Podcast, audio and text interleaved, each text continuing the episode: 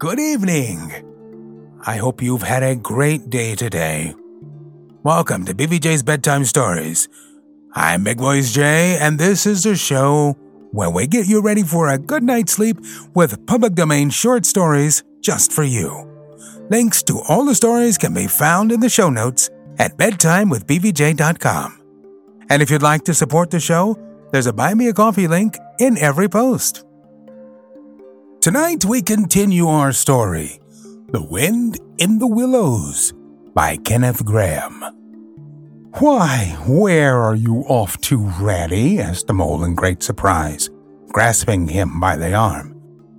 Going south with the rest of them, murmured the rat in a dreamy monotone, never looking at him. Seawards first, and then on shipboard, and on to the shores that are calling me. He pressed resolutely forward, still without haste, but with dogged fixity of purpose. But the mole, now thoroughly alarmed, placed himself in front of him, and looking into his eyes, saw that they were glazed and set, and turned a streaked and shifting gray. Not his friend's eyes, but the eyes of some other animal. Grappling with him strongly, he dragged him inside, threw him down, and held him. The rat struggled desperately for a few moments, and then his strength seemed suddenly to leave him, and he lay still and exhausted, with closed eyes trembling. Presently, the mole assisted him to rise and placed him in a chair, where he sat collapsed and shrunken into himself, his body shaken by a violent shivering, passing in time into an hysterical fit of dry sobbing. Mole made the door fast, threw the satchel into a drawer, and locked it and sat down quietly on the table by his friend, waiting for the strange seizure to pass. Gradually, the rat sank into a troubled doze, broken by starts and confused murmurings of things strange and wild and foreign to the unenlightened mole. And after that, he passed into a deep slumber. Very anxious in mind, the mole left him for a time and busied himself with household matters and it was getting dark when he returned to the parlor and found the rat where he had left him, wide awake indeed, but listless, silent, and dejected. He took one hasty glance at his eyes, found them, to his great gratification, clear and dark and brown again as before, and then sat down and tried to cheer him up and help him to relate what had happened to him. Poor Ratty did his best by degrees to explain things, but how could he put into cold words what had mostly been suggestion? How recall for another's benefit the haunting sea voices that had sung to him? How reproduce at second hand the magic of the seafarer's hundred reminiscences? Even to himself, now the spell was broken and the glamour gone, he found it difficult to account for what had seemed, some hours ago, the inevitable and only thing. It is not surprising, then, that he failed to convey to the mole any clear idea of what he had been through that day. To the mole, this much was plain. The fit, or attack, had passed away, and had left him sane again, though shaken and cast down by the reaction. But he seemed to have lost all interest for the time in the things that went to make up his daily life, as well as in all pleasant forecastings of the altered days and doings that the changing season was surely bringing. Casually, then, and with seeming indifference, the mole turned his talk to the harvest that was being gathered in, the towering wagons and their straining teams, the growing ricks, and the large moon rising over bare acres dotted with sheaves. He talked of the reddening apples around, of the browning nut, of jams and preserves and the distilling of cordials, till by easy stages such as these he reached midwinter, its hearty joys and its snug home life. And then he became simply lyrical. By degrees, the rat began to sit up and to join in. His dull eye brightened, and he lost some of his listening air. Presently, the tactful mole slipped away and returned with a pencil and a few half sheets of paper which he placed on the table at his friend's elbow. It's quite a long time since you did any poetry, he remarked. You might have a try at it this evening instead of, well, brooding over things so much. I've an idea that you'll feel a lot better when you've got something jotted down, if it's only just the rhymes. The rat pushed the paper away from him wearily, but the discreet mole took occasion to leave the room, and when he peeped in again some time later, the rat was absorbed and deaf to the world, alternately scribbling and sucking the top of his pencil. It is true that he sucked a good deal more than he scribbled, but it was joy to the mole to know that the cure had at least begun. Chapter 10 The Further Adventures of Toad. The front door of the hollow tree faced eastwards, so Toad was called at an early hour partly by the bright sunlight streaming in on him, partly by the exceeding coldness of his toes, which made him dream that he was at home in bed in his own handsome room with the two door window on a cold winter's night, and his bedclothes had got up, grumbling and protesting they couldn't stand the cold any longer, and had run downstairs to the kitchen fire to warm themselves, and he had followed on bare feet along miles and miles of icy stone paved passages arguing and beseeching them to be reasonable. He would probably have been aroused much earlier had he not slept for some weeks on straw over stone flags, and almost forgotten the friendly feeling of thick blankets pulled well up round the chin.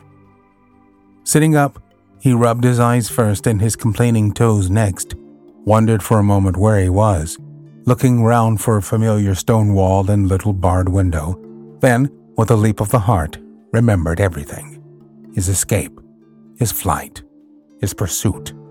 Remembered first and best thing of all that he was free. Free! The word and the thought alone were worth fifty blankets. He was warm from end to end as he thought of the jolly world outside, waiting eagerly for him to make his triumphal entrance, ready to serve him and play up to him, anxious to help him and to keep him company, as it always had been in days of old before misfortune fell upon him. He shook himself and combed the dry leaves out of his hair with his fingers, and, his toilet complete, marched forth into the comfortable morning sun, cold but confident, hungry but hopeful, all nervous terrors of yesterday dispelled by rest and sleep and frank and heartening sunshine. He had the world all to himself that early summer morning. The dewy woodland, as he threaded it, was solitary and still. The green fields that succeeded the trees were his own to do as he liked with. The road itself, when he reached it, in that loneliness that was everywhere, seemed, like a stray dog, to be looking anxiously for company. Toad, however, was looking for something that could talk and tell him clearly which way he ought to go. It is all very well when you have a light heart and a clear conscience and money in your pocket and nobody scouring the country for you to drag you off to prison again, to follow where the road beckons and points, not caring whither. The practical toad cared very much indeed, and he could have kicked the road for its helpless silence when every minute was of importance to him. The reserved rustic road was presently joined by a shy little brother in the shape of a canal which took its hand and ambled along by its side in perfect confidence, but with the same tongue tied, uncommunicative attitude toward strangers. Bother them, said Toad to himself. But anyhow, one thing's clear. They must both be coming from somewhere and going to somewhere. You can't get over that, Toad, my boy. So he marched on patiently by the water's edge Round a bend in the canal came plodding a solitary horse, stooping forward as if in anxious thought. From rope traces attached to his collar stretched a long line, taut but dipping with its stride, the further part of it dripping pearly drops.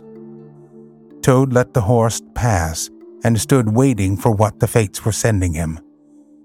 With a pleasant swirl of quiet water at its blunt bow, the barge slid up alongside of him, its gaily painted gunwale level with the towing path, its sole occupant a big stout woman wearing a linen sunbonnet, one brawny arm laid along the tiller.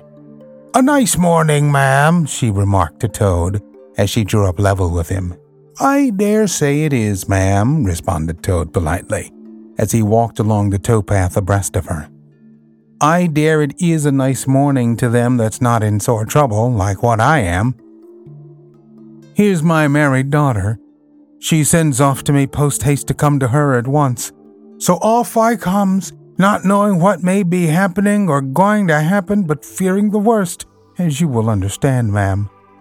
If you're a mother, too, and I've left my business to look after itself, I'm in the washing and laundering line, you must know, ma'am, and I've left my young children to look after themselves. And a more mischievous and troublesome set of young imps doesn't exist, ma'am. And I've lost all my money and lost my way. And as for what may be happening to my married daughter, why, I don't like to think of it, ma'am. Where might your married daughter be living, ma'am? asked the barge woman. She lives near to the river, ma'am, replied Toad. Close to a fine house uh, called Toad Hall. That's somewheres hereabouts in these parts. Perhaps you may have heard of it. Toad Hall? Why, I'm going that way myself, replied the barge woman. This canal joins the river some miles further on, a little above Toad Hall, and then it's an easy walk. You come along in the barge with me, and I'll give you a lift. She steered the barge close to the bank, and Toad, with many humble and grateful acknowledgments, stepped lightly on board and sat down with great satisfaction. Toad's luck again, thought he. I always come out on top. So you're in the washing business, ma'am, said the barge woman politely as they glided along. And a very good business you've got too, I dare say, if I'm not making too free in saying so finest business in the whole country, said Toad airily. All the gentry come to me, wouldn't go to anyone else if they were paid, they know me so well. You see, I understand my work thoroughly and attend to it all myself. Washing, ironing, clear starching, making up gents' fine shirts for evening wear, everything's done under my own eye. But Surely you don't do all that work yourself, ma'am, asked the barge woman respectfully. Oh, I have girls, said Toad lightly. Twenty girls or thereabouts, always at work. But you know what girls are, ma'am. Nasty little hussies, that's what I call them.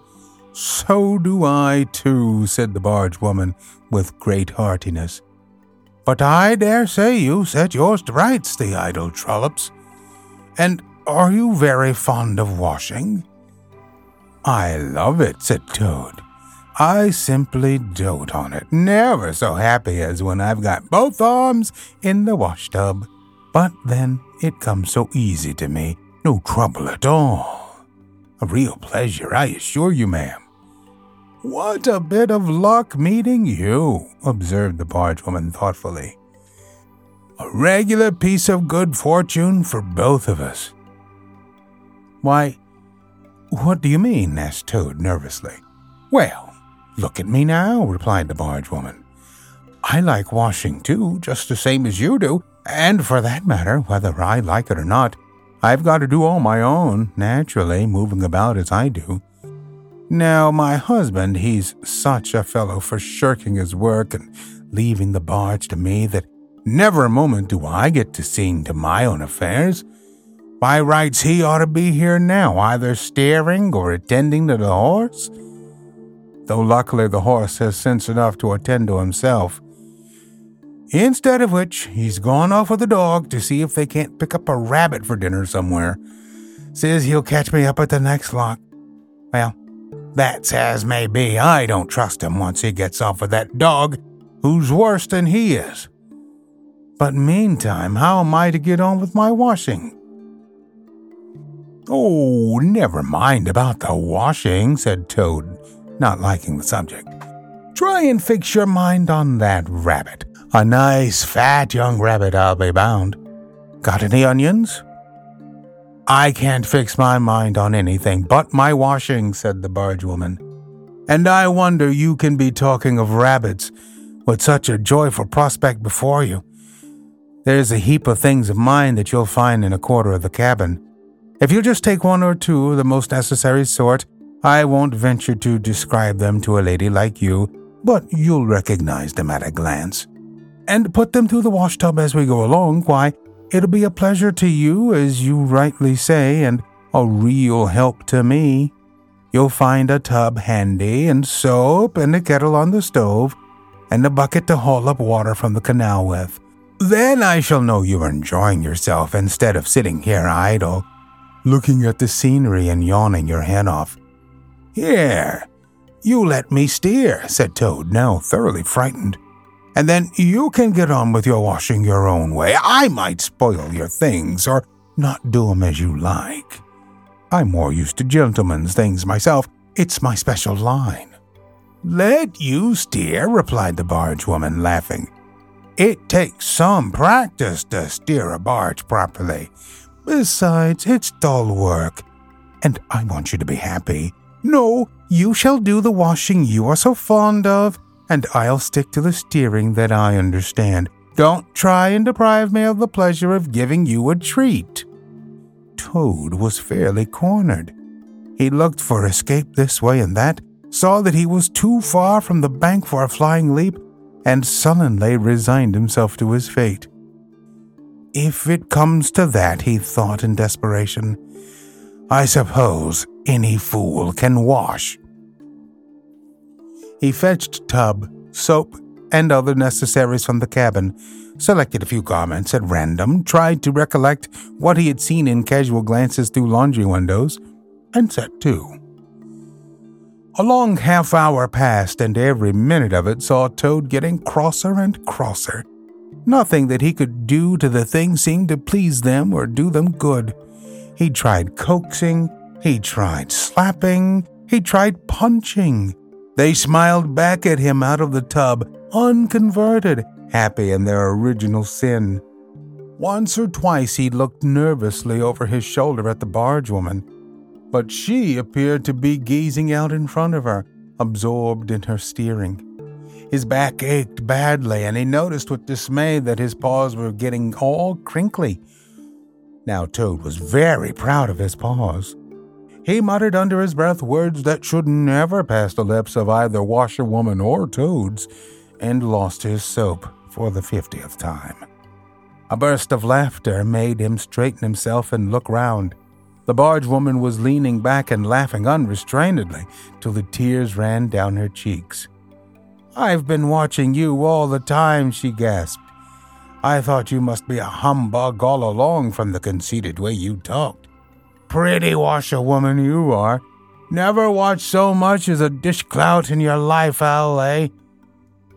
Toad's temper, which had been simmering viciously for some time, now fairly boiled over and he lost all control of himself. You common, low, fat barge woman, he shouted. Don't you dare talk to your betters like that. Washerwoman, indeed. I would have you know that I am a toad, a very well known, respected, distinguished toad. I may be under a bit of a cloud at present, but I will not be laughed at by a barge woman. The woman moved nearer to him and peered under his bonnet keenly and closely. Why, so you are, she cried. Well, I never. A horrid, nasty, crawly toad, and in my nice, clean barge, too. Now that is a thing I will not have. She relinquished the tiller for a moment. One big mottled arm shot out and caught Toad by a foreleg while the other gripped him fast by a hind leg. Then the world turned suddenly upside down. The barge seemed to flit lightly across the sky. The wind whistled in his ears, and Toad found himself flying through the air, revolving rapidly as he went. The water, when he eventually reached it with a loud splash, proved quite cold enough for his taste, though its chill was not sufficient to quell his proud spirit or slake the heat of his furious temper. He rose to the surface spluttering, and when he had wiped the duckweed out of his eyes, the first thing he saw was the fat barge woman looking back at him over the stern of the barge, laughing, and he vowed as he coughed and choked to be even with her. We'll continue our story on our next episode. We are always on the hunt for great stories like these to feature on the show. You can send your suggestions to bigvoicejay at gmail.com. We've got a YouTube channel full of stories from the show. Go to tiny.cc slash bvjbedtime. If you found some value in our storytelling tonight, don't forget to show the love. There's a Buy Me a Coffee link on every post. Thank you so much for listening. Good night. Diamond Club hopes you have enjoyed this program.